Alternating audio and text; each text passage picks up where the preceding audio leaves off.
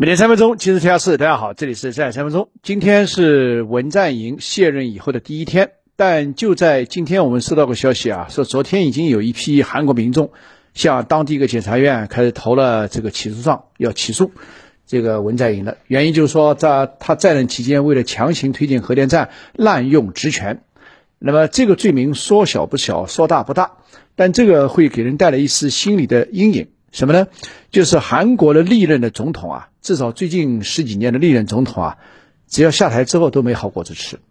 呃，金大中算是还好了啊，后面是这个呃安然无恙，但他之前吃过官司，从卢武铉开始，卢武铉后来是跳伞自杀的，后来到了李明博，现在可能还在狱中，朴槿惠啊，这个闺蜜们，幸亏后来是。去年下半年，文在寅特赦他，要不然现在可能还在，这个真的要老死狱中了。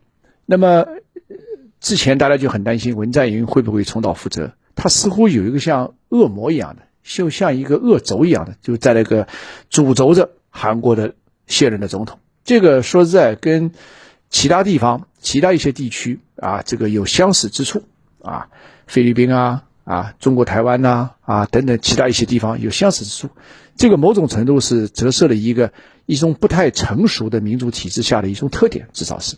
那么这次会不会呢？所以今天这个事儿呢，刚才我说说大不大，说小不小啊，给人投下了一丝阴影。呃，后面要看了啊，看后面整个的局势的发展，因为说实在，没有每一个，没有哪一个人，包括最高领导人卸任之后，没有一个人是。这个完美无缺，没有一个是圣人。要抓毛病，总能抓出来一点。呃，当然这样说不是说姑息最高领导人的一些问题，但是如果每一任最高领导人卸任之后都会跌入到这么一个恶魔般的一个诅咒般的一个陷阱里面去，这个社会的宽容和容忍，这个社会的民主制度的建立，恐怕也会很成问题。这里面一个比较明显的例子就是美国。虽然美国这个国家现在已经成为一个非常有争议的国家。但至少有一点，他的历任的最高领导人卸任之后，基本上都不会遭到很大的清算。啊，举两个例子，一个是尼克松，一个特朗普。尼克松水门事件之后，啊，他幸亏是后来自己主动辞职，要不然被弹劾。但即便如此，最后他还是善终，没有人再去追究了。第二个就是特朗普，特朗普呢更是一个有争议的人，无论从他的行为还有他的价值观，有一大堆的争议。最近马斯克要重开他的这个账号。今天我在《情理比丘秋》栏目当中也做了详尽的分析，但是最后特朗普也没有受到清算，不是因为他没有问题，而是因为如果说没完没了的话，这个社会将和解，这个社会的这个宽容会成为很大的问题，这社会的撕裂就会越来越进行。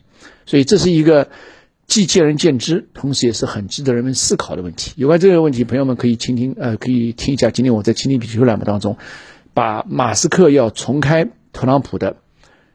账号和这次文在寅的命运，我们放在一起来进行整理和思考。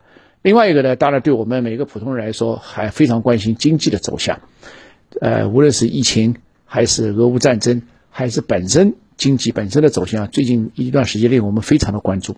四月二十九号，政治局开会啊，三句话：疫情要防住，经济要稳住，发展要安全。那么经济怎么稳？楼市、汇市、股市，还有金市。黄金对不对？还有宏观经济，这个第二季度到底怎么走？朋友们如果感兴趣的话，可以在后面给我留言啊，在我们的私信区给我留言。这个点击扫码报名，呃，我们这个星期六就三天之后八点钟开始的一连四个小时的这个正海面对面的直播，我们也会请来接近政策制定的官员啊，接近长期预测非常准确预测中国经济走向的。中外的经济学家一起来向你透露中国经济下一步的走向，谢谢大家。